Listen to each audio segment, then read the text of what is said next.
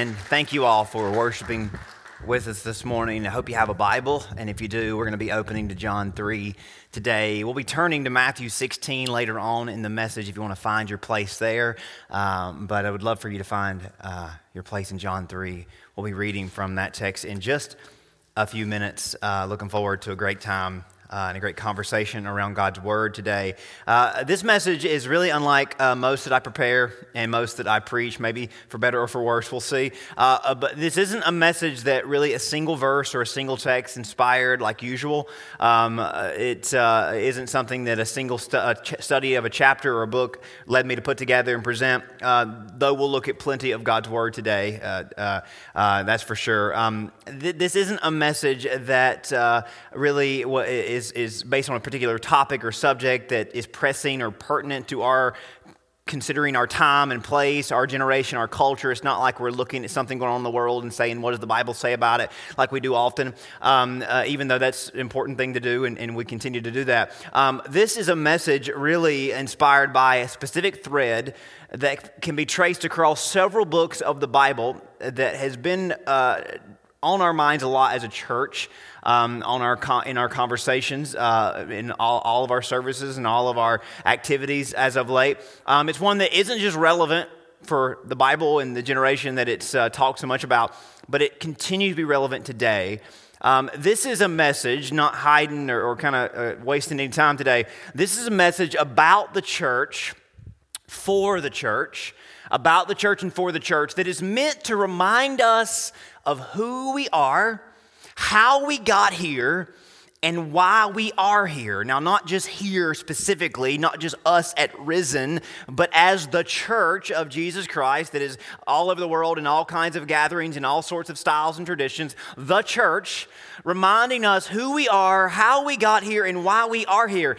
And don't worry, if you consider yourself someone who isn't deeply entrenched or enthused in the church or about the church, and you just came here to hear about Jesus and find help from God, I think there's going to be plenty on the table for you as well.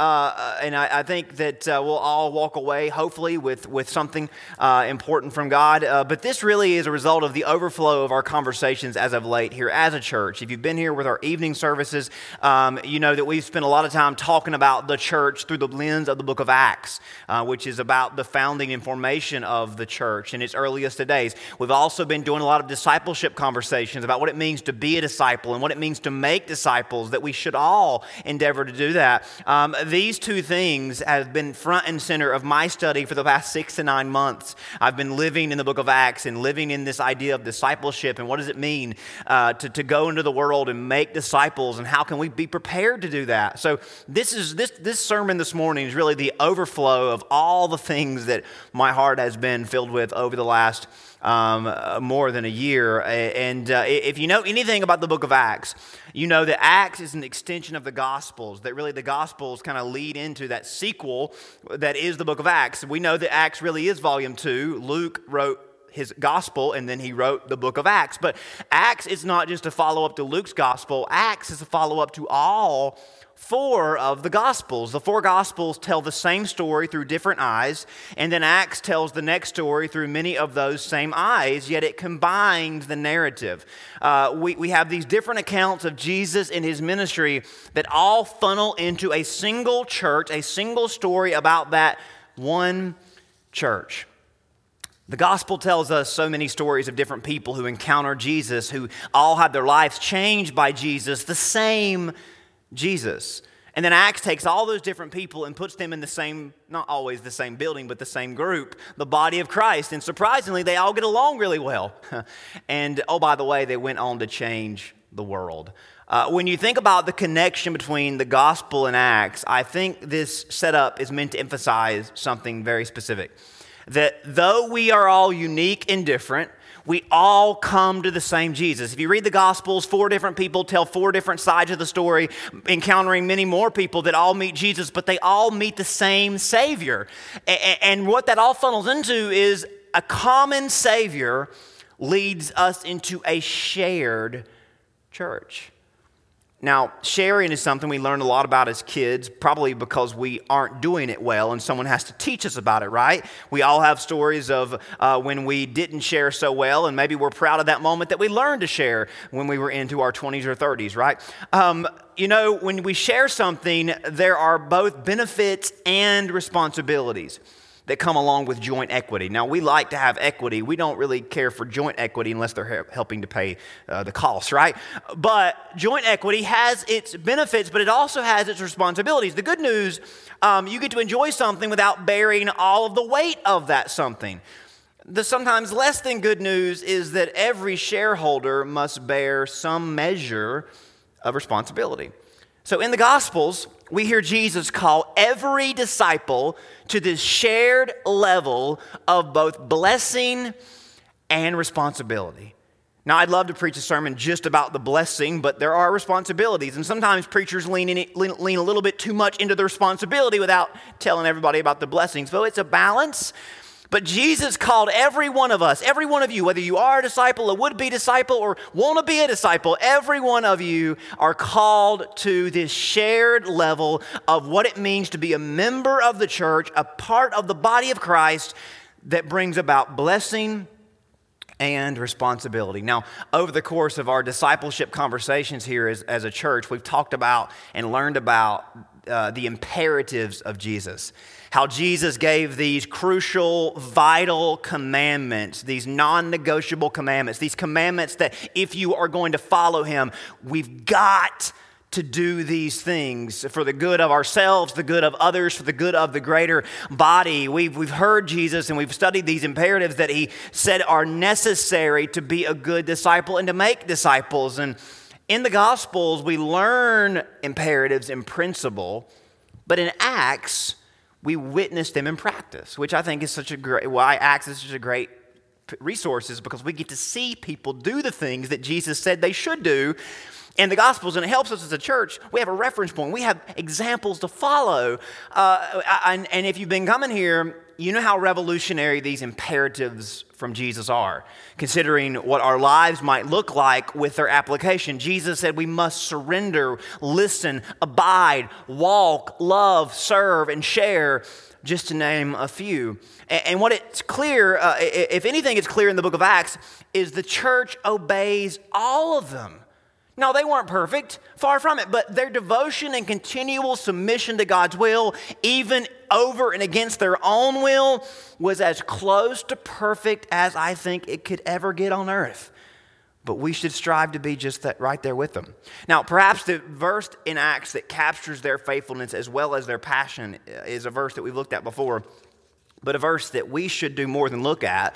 It's a verse that we should memorize and mimic. I, have I've preached on this verse before. Y'all have heard this verse enough. Hopefully, you've memorized it. Acts chapter 5, Peter and the apostles, when they're on, on trial in court, respond, We must obey God rather than men.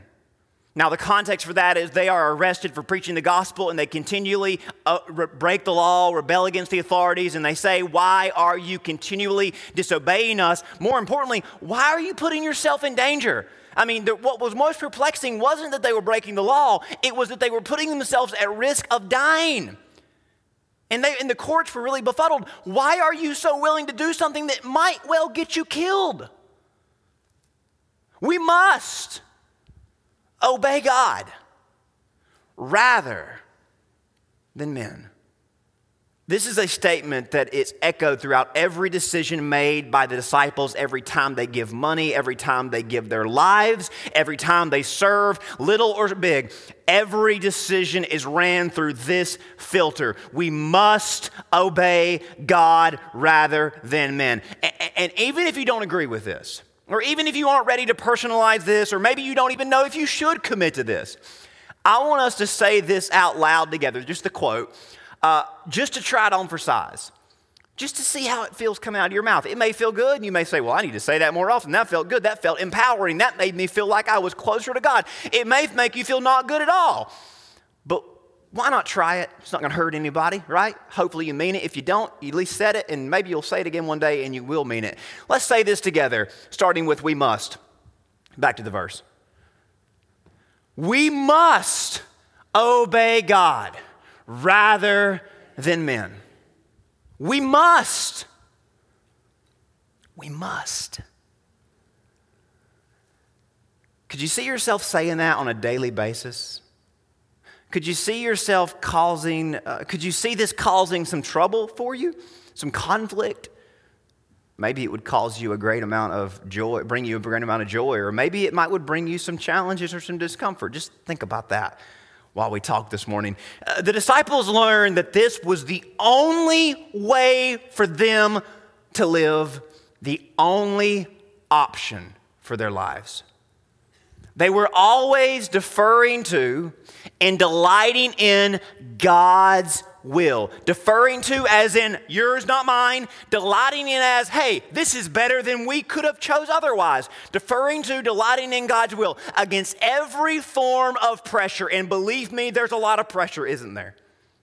Every form of pressure from the world and from within, as in the people that want us to go their way and our heart that wants us to go its way.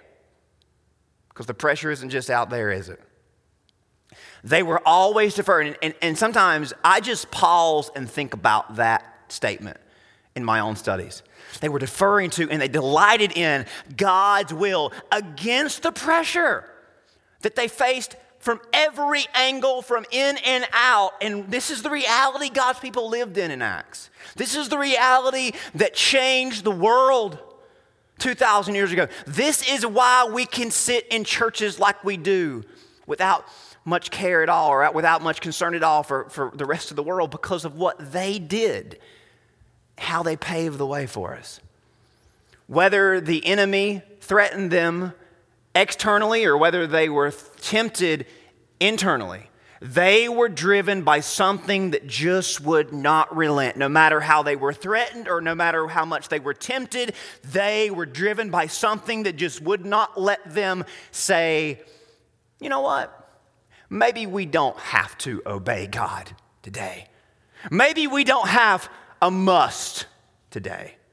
From moral and ethical decisions to decisions pertaining to their own hopes and dreams and plans, they all would always respond to every pathway contrary to the imperatives of Jesus with a we must. When someone says you should do this, when they thought they might would be better off doing that, they felt something from their core saying we must obey God.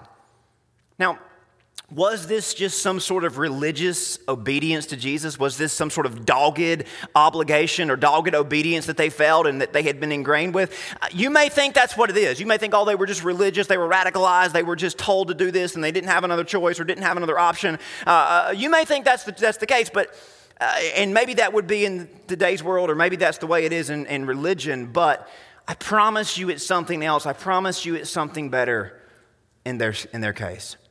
You say to them, we must wasn't an obligation. You say, well, must sounds like an obligation, but it wasn't to them. It was a necessity, but it wasn't an obligation. Nobody was saying, you better, but something within them said, we've gotta. Do you hear that? Nobody was pointing the finger saying, you better do this. In fact, it was the opposite. People were saying, you better not do that. You better not serve God. You, and their flesh was saying there's no reason to serve God. But there was something bigger, something greater that was giving them a necessity. Knowing Jesus had laid on them a burden of accountability and given them an ambition and an ability to do what was right. What was right? Jesus showed them that there was a right way. He alone showed them that there was a right way, and they knew it, and somehow they knew it, and they couldn't escape it. C.S. Lewis, uh, one of the greatest theologians ever, let alone, uh, uh of course, in the last 150 years, he wrote Mere Christianity, which is his thesis uh, for his theology. He was a master communicator about this subject, this idea that we all know that there's right and wrong, and that there's somehow there's this notion within all of us that, that knows there's a right and knows there's a wrong, and we're trying to find something or someone to get us in that direction. He wrote this in Mere Christianity. First, human beings all over the earth have this curious idea that they ought to behave a certain way. that every one of us, deep down in our conscience, has an ought, has a sense of must. And they cannot really get rid of it. That no matter how much people pretend, well, I don't care and it's not a big deal to me, they can't, we can't get rid of it. But then he says, secondly, though, my second point of this whole book is they don't, in fact, behave that way. That every person has this ought, this sense of ought, but nobody actually obeys that sense of ought because they can't seem to find a way to actually do what is right. But they're well aware that there is a right and there is a wrong, but their nature is taking them in the opposite direction. There is within all of us this notion that there is a right way and that there is a wrong way. It's why we justify ourselves when we know good and well we're in the wrong because we don't want to be in the wrong. Even if we have no good, no showing that, that we were right, we defend ourselves until we just can't defend ourselves because we don't want to admit that we were wrong. We want, there's something in us that wants to be considered right and wants to feel right. It's why we are so quick to judge others because the worse we can make others look is the better we can potentially feel about ourselves. The more people I can knock down, the more I have to stand on to make myself look a little bit better even when I don't look that good in reality. You know why it's become trendy in politics to evoke morality all of a sudden? Not because they care about what's right or wrong, but they know that everybody has this sense of ought in them. And they say things like, this is the right thing to do because everybody is searching for some standard. Everyone is searching for some way to feel as if they are right. And sometimes the easiest way to feel right is to point out how wrong everyone else is. Isn't it true? That a lot of people, they know they're not right, but they can tell you who's wrong and they can tell you why those people are more wrong than them. And there's something about us humans that like doing that and that feel good about doing that. See, this world, this is the world that Jesus entered into 2,000 years ago a world that wanted to know what was right, a world that knew it was wrong, and a world that was searching for the way, that was searching for any way that might could get them in connection with God. Jesus came performing miracles, signs, and wonders, making it impossible to miss that clearly he was a man sent by God because how else could he do the things that he did? The nation of Israel was unique among the nations. They believed in one God. They believed this one God made the whole world and chose Israel to reveal himself through it, and hopefully one day he would send a Savior to it. One of Israel's finest religion scholars recognized that Jesus was clearly and certainly from, from God and he requested to spend some time with him privately, maybe at night when nobody else would see this going on. Nicodemus is that man. He was on the Sanhedrin, he was a Pharisee, and he was employed by the state to solve the impossible riddle. What can humans do to overcome their sin and enter the kingdom of God? There were 50 Pharisees on the payroll of the government of Israel that were on the Sanhedrin, the council of Sanhedrin that had 100, 100 Sadducees, 100 Pharisees. 50 of those were Pharisees, and those 50 Pharisees were paid to figure out how can we overcome sin? How can we enter into the presence of God? How can we measure up to this standard we all agree we are falling short of? And, and, and not just it was it God's standards, but they knew they were missing their own standard. Even if it was different than God's, they knew they were falling short of the standard. And Nicodemus was one of the 50 lucky men who was employed during this administration to figure out how can we overcome sin? How can we enter into the kingdom of God? So that night, Nicodemus had Jesus over for a late supper. He came prepared with so many questions and ex- explanations about his quest to please God and find peace in himself. But Jesus did this incredible thing, and he did this with everybody he met with. Before Nicodemus ever got a question out, Jesus answered his question, which is awesome if you're on this side of things and have all these questions. Jesus answers the question before anybody asks him because he knows your heart. So Nicodemus comes with all these sorts of prepared statements, and it's into that conversation that we jump into. John 3, if you have your Bibles open, John 3 Verse 1 says, There was a man of the Pharisees named Nicodemus, a ruler of the Jews. This man came to Jesus by night and said to him, Rabbi, we know that you are a teacher come from God, for no one else can do these signs that you do unless God is with him. And then Nicodemus takes a deep breath, rolls his sleeves up, pulls out his notebook, and says, Jesus, I would like to ask you some questions. Nicodemus came as one of us, knowing there was a right way, not able to, and not always wanting to live up to it, if we're being honest. Maybe you're here today as a Christian who agrees the Bible is God's word and believes his way is right, but even you would confess that you don't always have the must the disciples had. You don't always have the want to that they seem to have had. Maybe you're just wondering if there's help available from God to find this right way and stay on this right way. I, I think this conversation will be insightful for everyone. So Nicodemus about to get his first question asked, and Jesus answered. Do you see any question marks before that statement? No, because Nicodemus hadn't asked the questions yet. But Jesus answered his questions because he knew what he came to ask. He answered and said to him, Most assuredly I say to you, unless one is born again, he cannot see. Not just get into, but he cannot see the kingdom of God.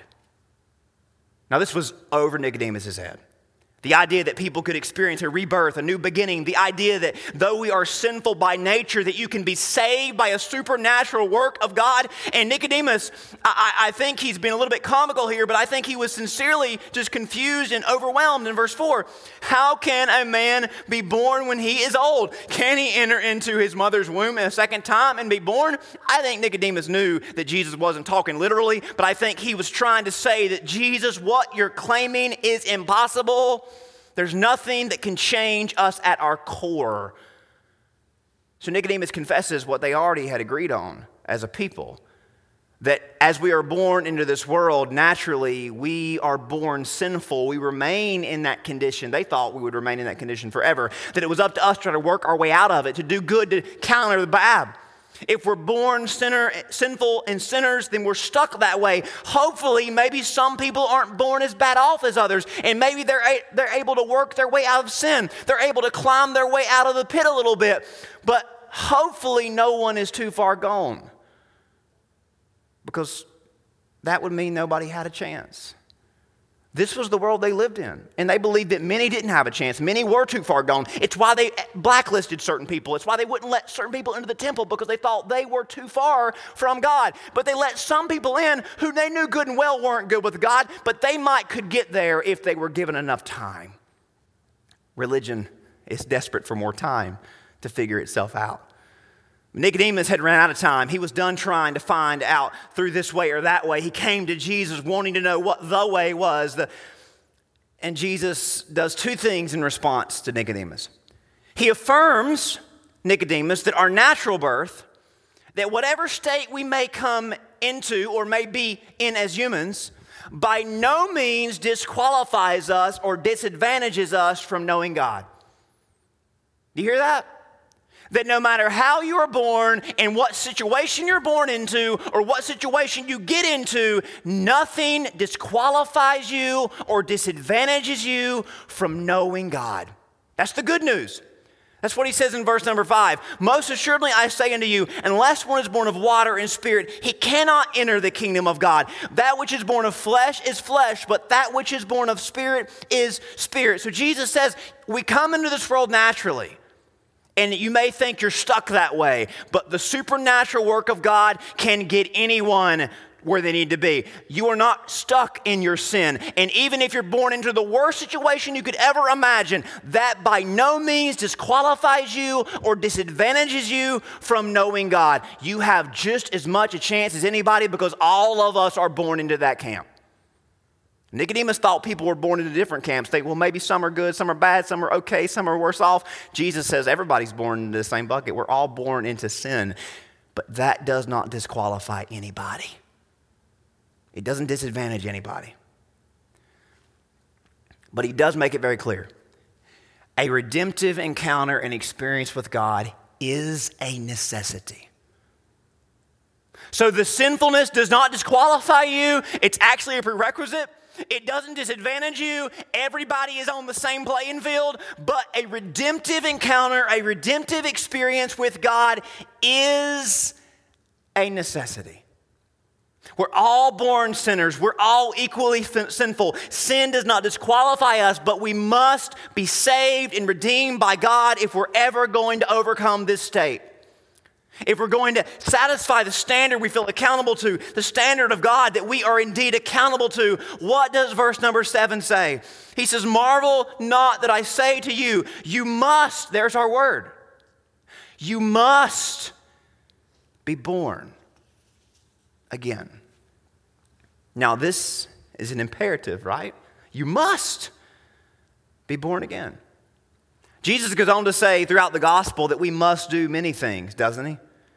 As a follow up to this natural extension of this new birth. Maybe you don't know this, but this word must has a special meaning in the New Testament. Uh, those using it were aware that they weren't just saying we have to, but they were saying we want to do this more than we want to do anything else. Because we found something to match the curiosity we have for what is right. The word behind must in the original language is this little word dei. Dei simply means must, but it, the, the underlying idea of that word is it's a divine necessity that I've got to do this. This isn't some, uh, you know, religious, you've got to. It's this internal and this personal from the wellspring of our heart. I must do this. You, again, you may say, well, this is just like every other religion that says you must, you must, you must. You've got to do this, you've got to do that. What makes Christianity any different? Well, Christianity is the only faith, the only religious platform that doesn't just feature God or a messenger from God saying you must, but it features God Himself in our shoes saying, I must. As in, God did not and do, did not stand and does not stand at heaven's gates saying, You must do this to enter in. He walked through those gates down to this earth and said, I must do this for you to save you and to bring you in. Look at verse 13. Because Nicodemus is completely confused at this point. No one has ascended to heaven as in, nobody's done something good enough to get there on their own, Nicodemus. You've got it all wrong. Except the one who came down from Why would someone come down? Why would someone who is there say, Hey, I want to go down there where they're all lost and confused? The Son of Man. And of course, Jesus is referring to himself. Verse 14, and as Moses lifted up the serpent in the wilderness, even so, and here's our word, must the Son of Man be lifted up. That whoever believes in him should not perish but have eternal life. For God so loved the world that he gave his only begotten Son, that whosoever believes in him should not perish but have everlasting life. You must be born again. But the Son of Man must be lifted up in order to make this possible for you. Do you see this? See what's the picture that's coming together here? This must was God's own conviction for us. His love, His passion, His compassion. Yes, Jesus said, You must, and we must be born again. We must surrender. We must submit. We must listen. We must abide. We must follow. We must walk. We must love. We must serve. But driving all of those must over and in our lives is Jesus' own work of salvation for us and in us and through us before he said, You must, he said, I must be lifted up. Because my love for you and my plan for you is what's driving all of this. This is why the disciples said we must, because they experienced the impact of his must. Does that make sense? They said, We must, because they felt the impact of His must. You see, what I've learned from studying the Gospels and Acts again and again and seeing how this movement got off the ground is that this book is more than just words, it's the work of God. It's the power of God. It's the proof of what God has done and what God can still yet do. The Bible is more than just words. When we read the Bible, we hear something louder than words. We see the action of God. We see the footsteps of God moving in our direction. We hear the presence of God, the power of God, the person of God working in our lives. Indeed, actions speak louder than words, and the action of Jesus proves his love for us his plan for us. And this is why in Acts, their message was that Jesus' death brought salvation, forgiveness of sins, and filling of the Holy Spirit. It's why they preach again and again and again repent and be baptized, every one of you, in the name of Jesus for forgiveness of sins, and you will receive the gift of the Holy Spirit, and you will be born again. You will be changed from the inside out. You will receive the same Spirit that made them bold and brave that made them say, We must. It was not lost on them that the Holy Spirit had moved into their lives. They were no longer in possession, or what they were in possession of, the constant presence of God. They were no longer on their own. They no longer owned their own lives. They belonged to God. Belonging to Him made living for Him obvious and, of course, desirable. The Apostle Paul says this in 1 Corinthians 6, 6 do you know? Do you not know that your body is a temple of the Holy Spirit within you, whom you have from God? You are not your own. You were bought with a price. So glorify God in your body. They were now living in and they were from the kingdom of God. They were now the church. You see, Acts is the church's origin story, but it's supposed to be the church's forever story. What we read about the disciples surrendering, submitting, abiding, and walking, loving, and serving. This is what Jesus envisioned from the very beginning, what he alludes to here in John 3. That people would trust in him, put their faith in him because of his promises that they might enter into the kingdom of God here and now. That we might have life in him, eternal life. One of the greatest tragedies that has ever come out of Christianity is that somehow, someway, everlasting and eternal got diluted and reduced to just referring to the afterlife. I get it. On paper, those words sound very linear, but there's something bigger going on here. The Bible obviously promises heaven to all who believe, and that's going to be awesome one day, but we aren't there yet. And until we do get there, we must we must. The emphasis of salvation has never been about quantity of life, time. It's about quality, as in experiencing life as God always intended it. Eternal is so rich of a word, it speaks of time, but it really is less about endless and more about full life. We think about being saved and living forever and, you know, oh, wow, life never ends, that's great. But what if we thought about how full life is?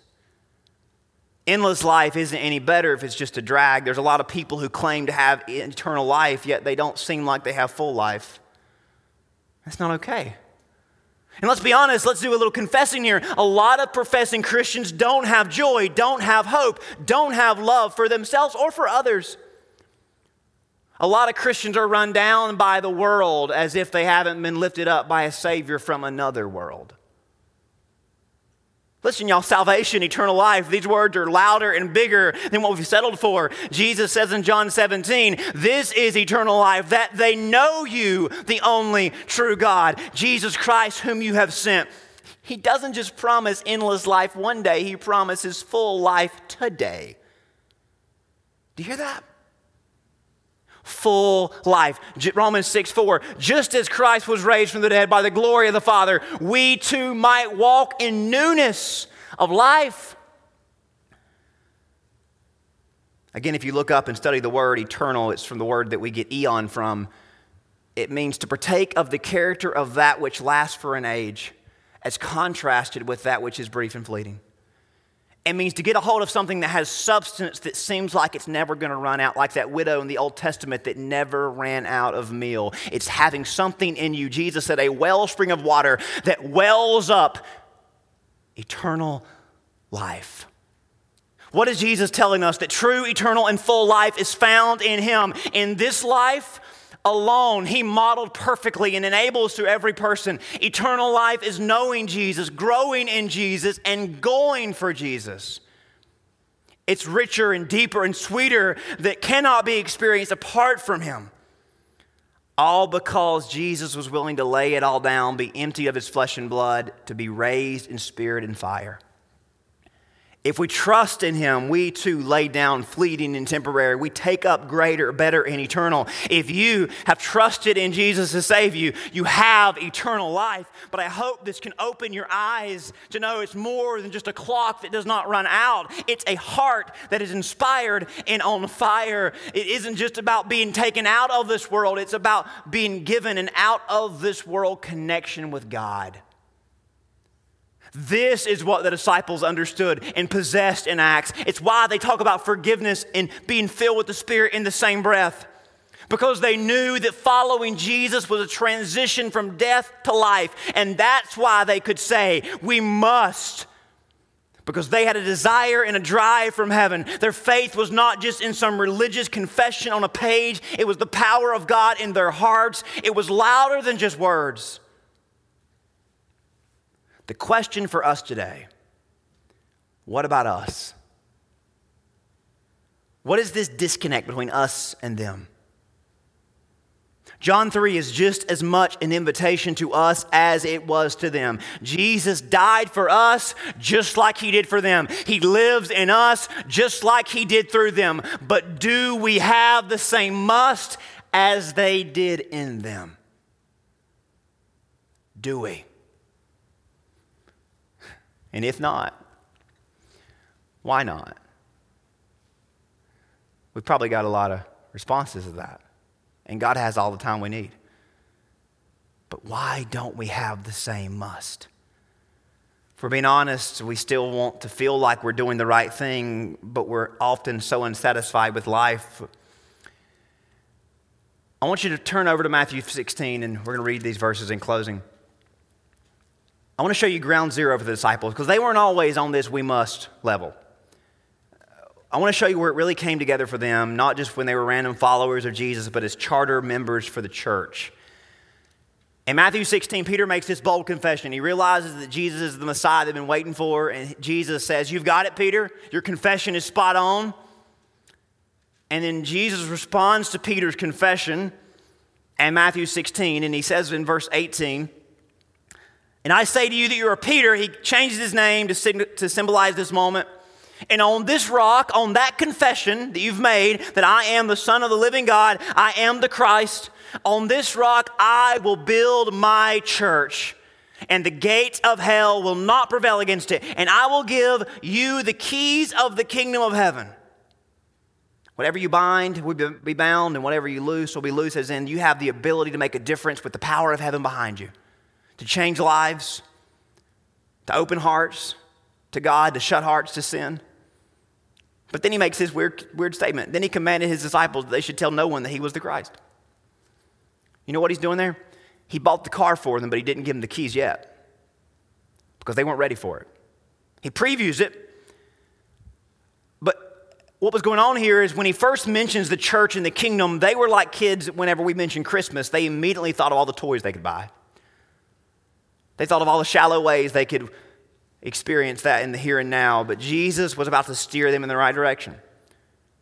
Verse 21, he says, From that time, Jesus began to show his disciples that he must, there's our word, he must go to Jerusalem and suffer many things from the elders and chief priests and scribes and be killed and be raised the third day. And then from verse 22 to 23, Peter rebukes him. The same Peter that was just the guy that confessed that he was Messiah says, Oh no, Lord, you're not going to go and die. And then Jesus rebukes him and calls him Satan and says, Peter, see, I told you, you're not ready for what I've got for you, but I'm going to get you there. And then Jesus says in verse 24, If anyone desires to come after me, let him deny himself, take up his cross, and follow me. For whoever desires to save his life will lose it, but whoever loses his life for my sake will find it. For what does it profit a man if he gains the whole world and loses his own soul? What will a man give in exchange for his soul? We've heard these verses a million times, but notice the connection between Jesus' must and the must he commands us to have. Verse 26 isn't a threat. This is Jesus drawing out that desire within all of us to do right and to be right and to do what is right. And ultimately, he says we would trade everything for our souls having peace and purpose. For us, when we're confronted with this, it's like a moment. It's a moment like when Jesus asked people, Do you want to be well? Of course, we want to be well. What kind of question is that? We can't shake the feeling that we need something better. And Jesus says the way of the cross is the answer. We must be born again.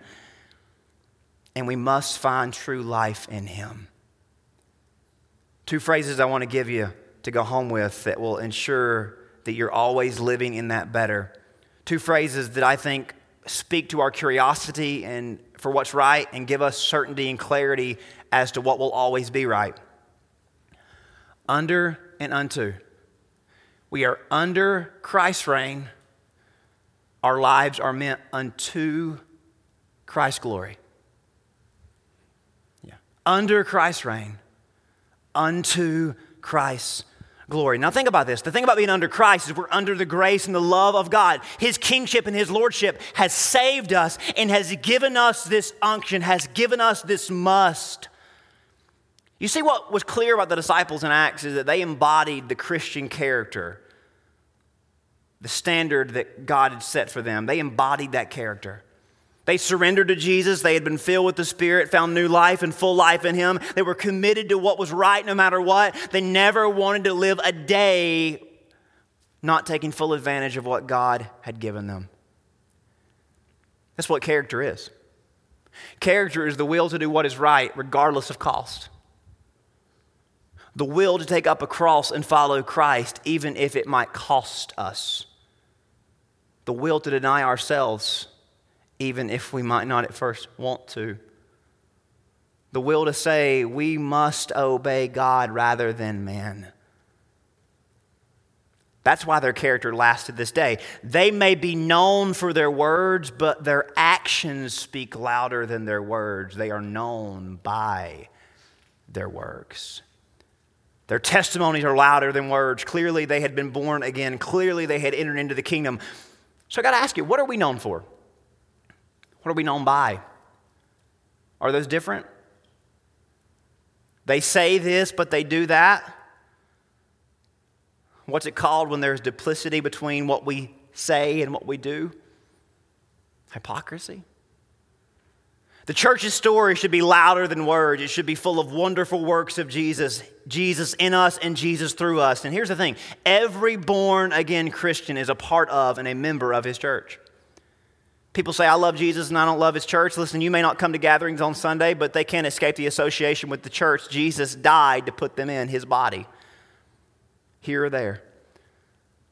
Whether they come or not, the church is the home of every Christian, and you that gather here every week have a leg up on those that don't.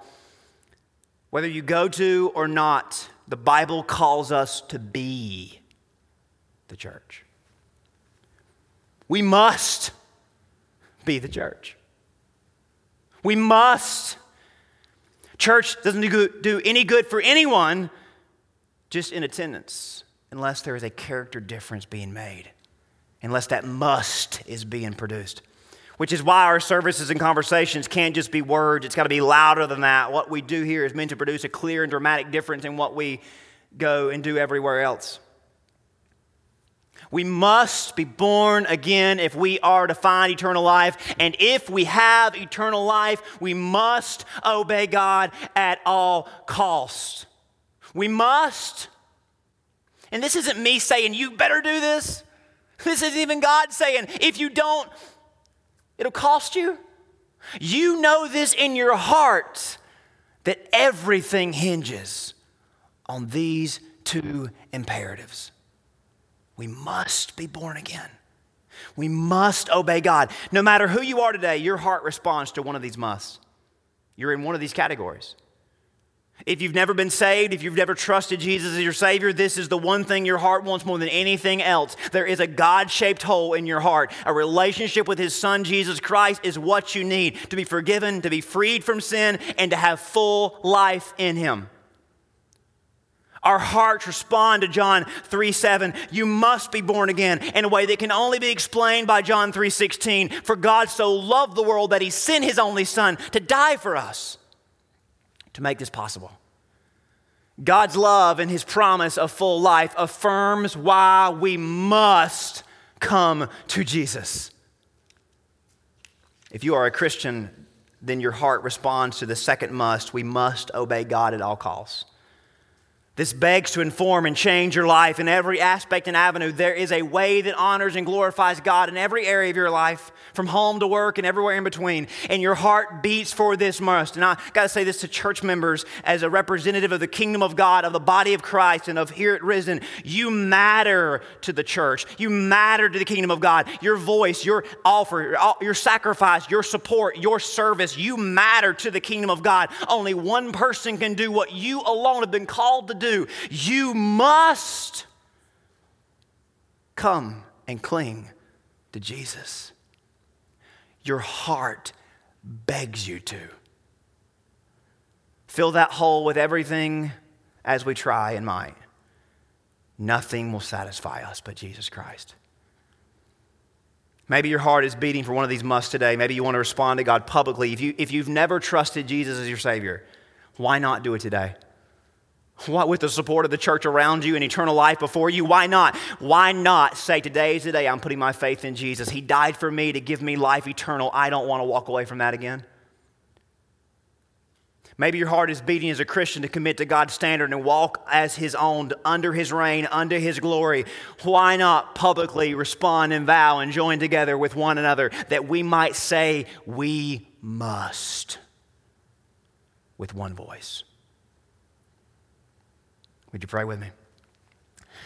Heavenly Father, thank you so much, first and foremost, that Jesus said, I must go to Jerusalem to die for the sins of the world. I must pour out my life. I must bleed and die. I must lay my life down because my love for the world compels me to. Lord, may everybody today know this without a doubt that Jesus Christ loves them and his love for them drove him to a cross to die for them, to wash away their sins, to break the chains of sin, and to free them to everlasting life. Before we were ever told we must, Jesus said, I must, and may his must draw everybody in today. Lord, only the Holy Spirit can move hearts. I can't. My words are just drops in the bucket compared to what you can do. You can move mountains. You can move people's hearts today. So, Lord, as the Holy Spirit moves in this room and moves in the hearts and the lives of people, somebody that may have never responded to Jesus and has never been saved, would you move in their heart and let them hear that refrain from Jesus? You must be born again. By trusting in Him, by surrendering to Him, by depending on Him, by giving all to Him, they can be saved.